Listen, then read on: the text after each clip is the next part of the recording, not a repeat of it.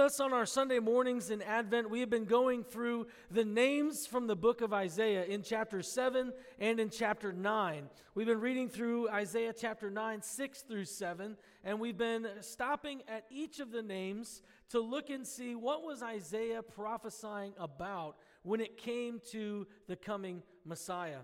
And so I'll read that passage of scripture for us now. Isaiah 9, 6 through 7. For unto us, a child is born. To us a son is given, and the government shall be upon his shoulder, and his name shall be called Wonderful Counselor, Mighty God, Everlasting Father, Prince of Peace. Of the increase of his government and of peace there will be no end. On the throne of David and over his kingdom, to establish it and to uphold it with justice and with righteousness from this time forth and forevermore. The zeal of the Lord of hosts will do this. We are going to be looking at just the name Everlasting Father. And as we've been talking about from uh, every Sunday morning, as we've been looking at these different names that Isaiah gave to the coming Messiah, we must remember that as we as we look at these, that these are characteristics of the Messiah, not ne- necessarily something that he would be called every day of his life. And so these are the epitome of who Jesus would be, how Jesus would live as the Messiah. On Sunday last week, we looked at mighty God and realized that, that Jesus is God, was God, and will always be God. And the importance of his divinity is vital. He was a mighty God, someone who fights our battles for us. And we look and we look at this idea of everlasting Father. Now, I don't know if you're like me, but when I stop and I think about eternity, my stomach has like this weird cringe in it. Is anybody weird like me? Yeah? No, I'm all alone. Wow. Okay. Woo! Pastor, you're weird. it's not about fear, though. For me, when I think about eternity, it's a concept that I just can't wrap my mind around fully. Because everything on earth ends. Your favorite book, it ends. Your favorite book series, you might have another book and another book and another book, but eventually the author will die and it ends. Right? Unless their son takes it up like Tolkien's son, and, but he's done now, right? We see movies, our favorite movies, they end. We laugh, we cry, and we sit there and say, Why is it over? Our favorite shows, even though some of these shows last for 21 seasons, eventually they end. Everything in life ends, even life itself. For us on this planet, we will die. But those of us who believe in Jesus, we know that we will live forevermore. But the idea, the concept of eternity is so antithetical to the way our, bri- our minds think. Our brains have a difficulty understanding eternity. So if you do have that cringe, I guess I'm all alone. If I do have that cringe when I think of eternity, it's because it's hard to wrap your mind around. And we look at this name of Jesus that Isaiah prophesies, and he says he will be called Everlasting Father. So, what does Isaiah mean? Why is this name important? We've been taking time to look at each name to describe who Jesus was, who Jesus is, and who Jesus will be. We understand that this was a hundred thousand years before, not a hundred thousand, but hundreds and thousands of years before Jesus would even come. These prophecies were something that the people were longing for, waiting for, as they were a people oppressed. Isaiah wrote these words to a people who, when he wrote them, were not yet oppressed, but shortly after were completely oppressed. They would have not understood right away why Isaiah was writing these words, even though their kingdom was continuously dwindling. But a hundred years later, as they would read these words, they would say, Please, Messiah, come. We need to be freed from this tyrannical government that is watching over us. We need a king. We need a mighty God, a wonderful counselor, and an everlasting Father. So, what is the significance of everlasting Father? This, out of all of the names from Isaiah, can be one of the most confusing, right? Jesus, everlasting Father. How is that possible? Well, I want to take each word, everlasting and Father, and break it apart and then put it back together. Because I like to break things and put them back together so that we can understand what the pieces are. Some of you, you love to build Lego and you love to break them apart and put them back together. Some of you build them and you glue them together and you don't want anyone to touch them. Right? But here we're going to break it apart and put it back together. So the word everlasting. The first thing I think that Isaiah is trying to get us to see when it comes to everlasting is that Jesus is, was, and always will be. Jesus is, was, and will always be. We see this in, in John chapter 1 as we see Jesus described as the Logos, the Word of God, which was God. And he came to his own and they did not recognize him, but he was from the beginning. From all things flowed through him. If you look at 1 John 1 through 1 through 14, you see this powerful word of who Jesus is, was, and will forever be. This brings us back, as we saw on Sunday, mighty God. The deity of Christ cannot be divorced from the humanity of Christ. It is absolutely vital that Jesus was and is everlasting. Because only an eternal sacrifice can have eternal ramifications for our sin. If he was not God, if he was not eternal, his death would have been temporal. In the, the way that we see blood sacrifice in the book of Leviticus, it was only for a year that this blood would cover over the sin of Israel. So every year, they had to sacrifice another imperfect lamb for the people and have a goat that they would send out as a scapegoat, holding and running away with the sins of the people of Israel. This would happen on a yearly basis because those were not eternal sheep. But Jesus was the eternal, everlasting Lamb. So when Isaiah has this discussion of mighty God, everlasting Father, he is trying to put like a neon sign in front of our face and say, Jesus is, was, and will always be God. You cannot divorce his divinity from his humanity. And this also, I think, when we think of Advent, we think of Christmas, is probably the hardest thing for us to grasp our minds around that God became human. Yeah, I, I say this often. When it comes to Jesus' resurrection, my mind can comprehend someone who comes back to life. You can think through that process. Someone died and they woke back up. It's like they slept and then they're, they're not sleeping anymore. That, that concept of resurrection, I can cognitively understand with my mind. But God becoming a baby, that is a mystery that really only can come through faith for us to believe in.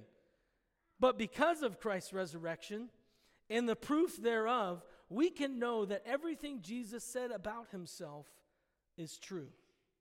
It all flows together.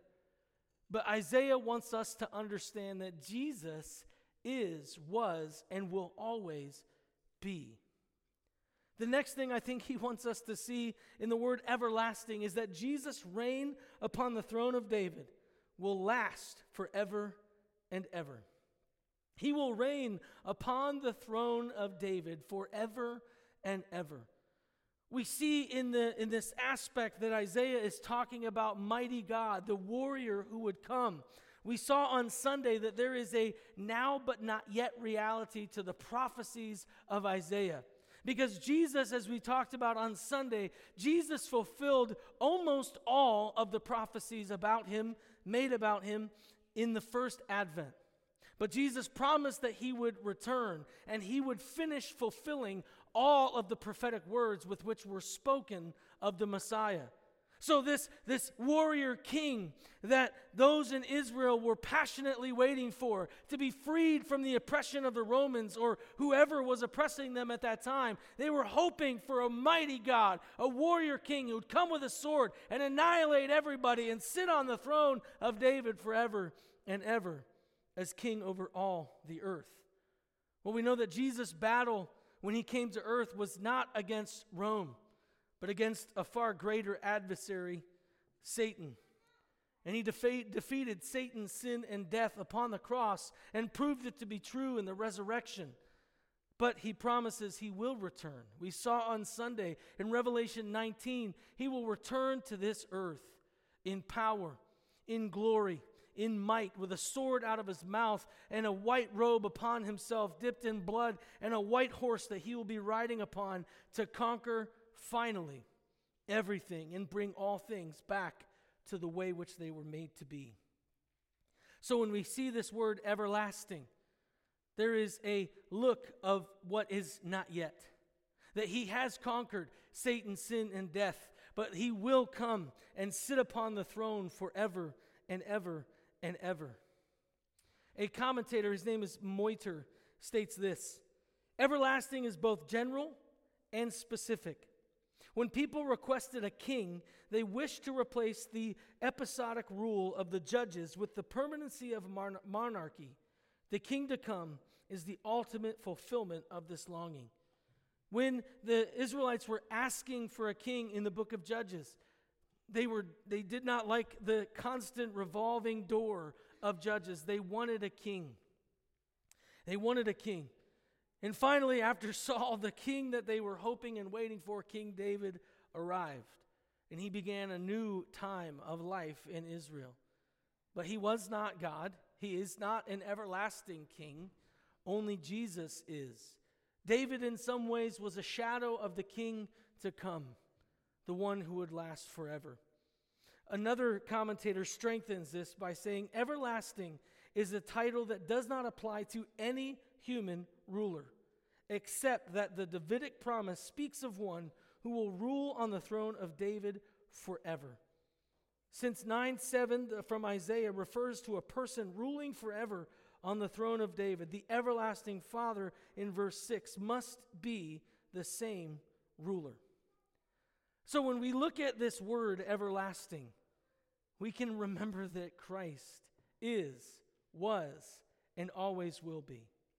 That at the end of all things, at the end of all time, that as we know it, because all things come to an end, at the end of all time, as we know it, the king will return and he will take his rightful place on the throne of David forever and ever in the new heaven and the new earth.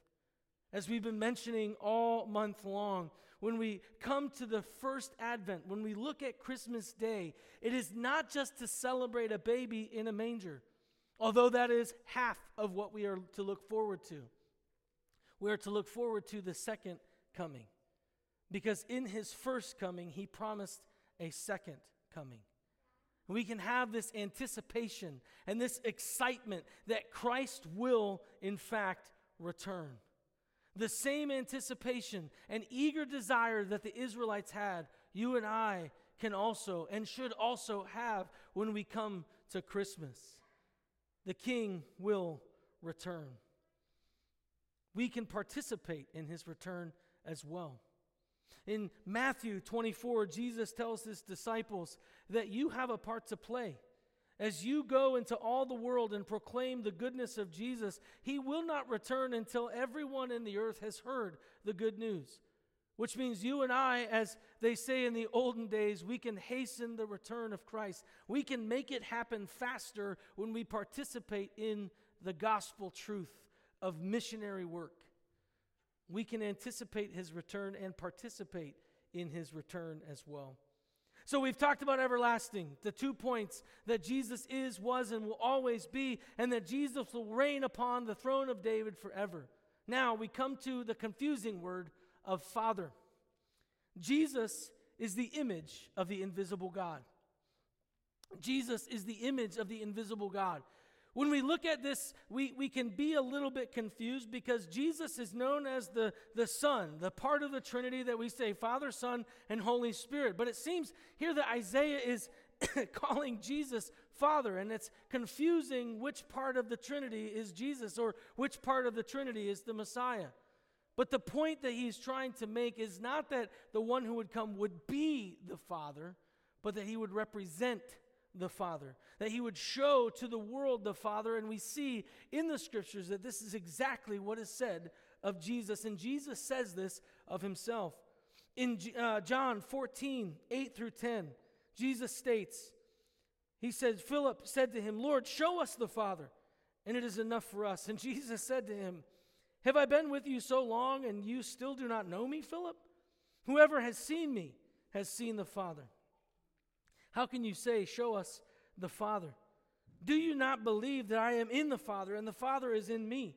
The words that I say to you, I do not speak on my own authority, but the Father who dwells in me does his works. And in Colossians 1, verse 15, Paul says of Jesus that he is the image of the invisible God, the firstborn of all creation. Here we see that Jesus was promised to be the everlasting Father. And he tells his disciples that if you see me, you have seen the Father. That he is the perfect reflection of who God the Father is to us in the incarnational way of human flesh. The words that he said were the words that the Father told him to say. The things that he did were the things that the Father told him to do because he is the image of the invisible God. When we look upon Jesus, we can see the heart and the passion and the fullness of who God the Father is as well. This is the beauty and the mystery of Him being everlasting Father. Warren Wiersbe said this Everlasting Father does not suggest that the Son is also the Father, for each person in the Godhead is distinct. Father of eternity is a better translation. Among the Jews, the word father means originator or source. For example, Satan is the father or originator of lies. If you want anything eternal, you must get it from Jesus Christ, for he is the father of eternity. He was, he is, and he always will be.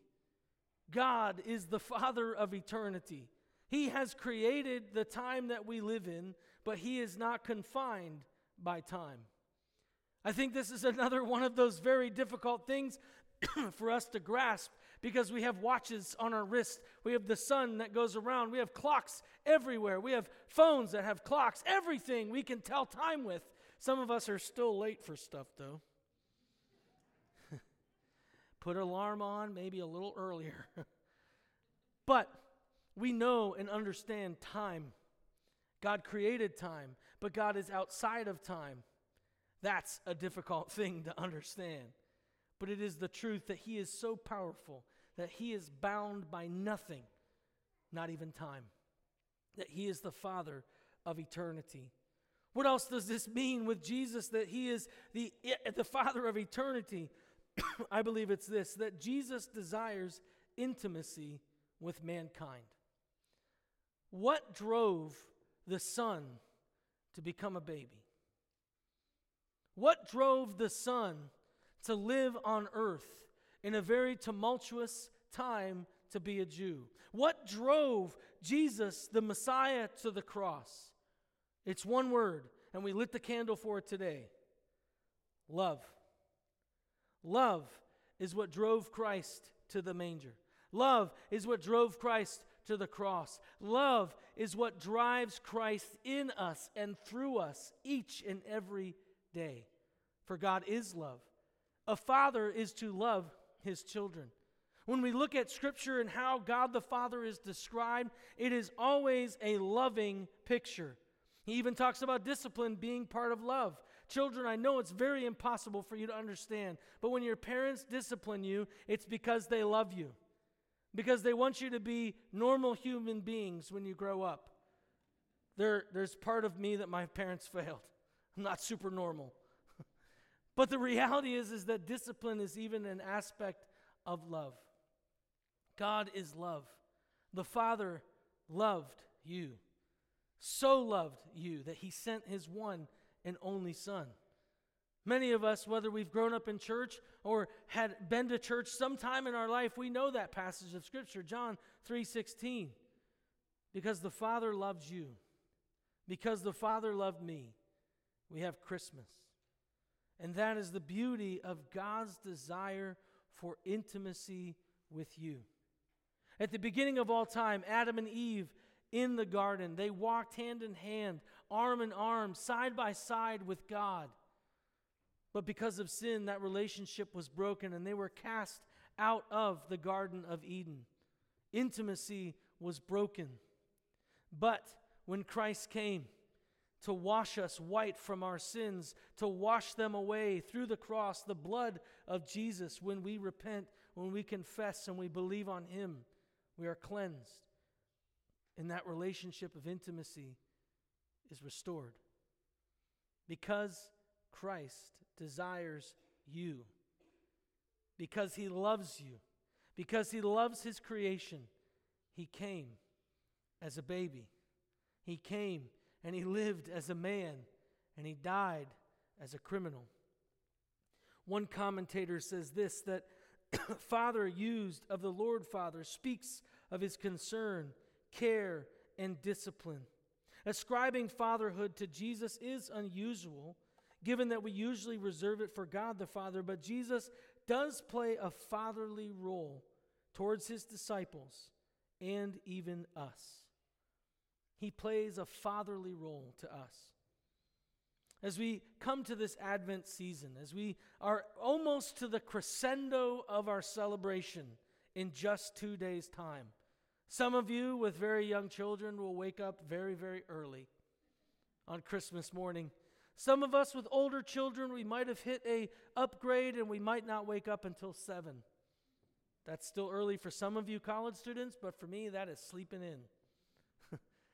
but we're coming to the crescendo, the ultimate joy where we celebrate on Christmas Day. As we come to that day, May you focus upon who Jesus was described as in the book of Isaiah. We read from the book of Luke the, the beautiful picture of the shepherds hearing the angels singing a chorus, Glory to God on the highest. And they had to go and see this glorious thing. May that passion of the shepherds, may that anticipation of Isaiah drive you to your celebration of the first advent of Jesus. Let's pray. Father, we are so grateful that we can come to this place this evening. We thank you for the love that is within you for us. Although we don't deserve it, we still receive it when you offer it and we accept it. I pray, God, that as we come to Christmas morning, that we will have deep anticipation and wondrous celebration, remembering your coming as a baby and looking forward to your coming as a king from heaven. Thank you. In your name, amen. Amen. At this time, we're going to be singing Silent Night, correct? And so, if you can have your candles, and everyone, if you would circle around, if we can dim the lights in the sanctuary as well, what we will do is I will take the candle of love and I will light the first couple folks here with their candle. And then I'll come to the back and start lighting more candles as well.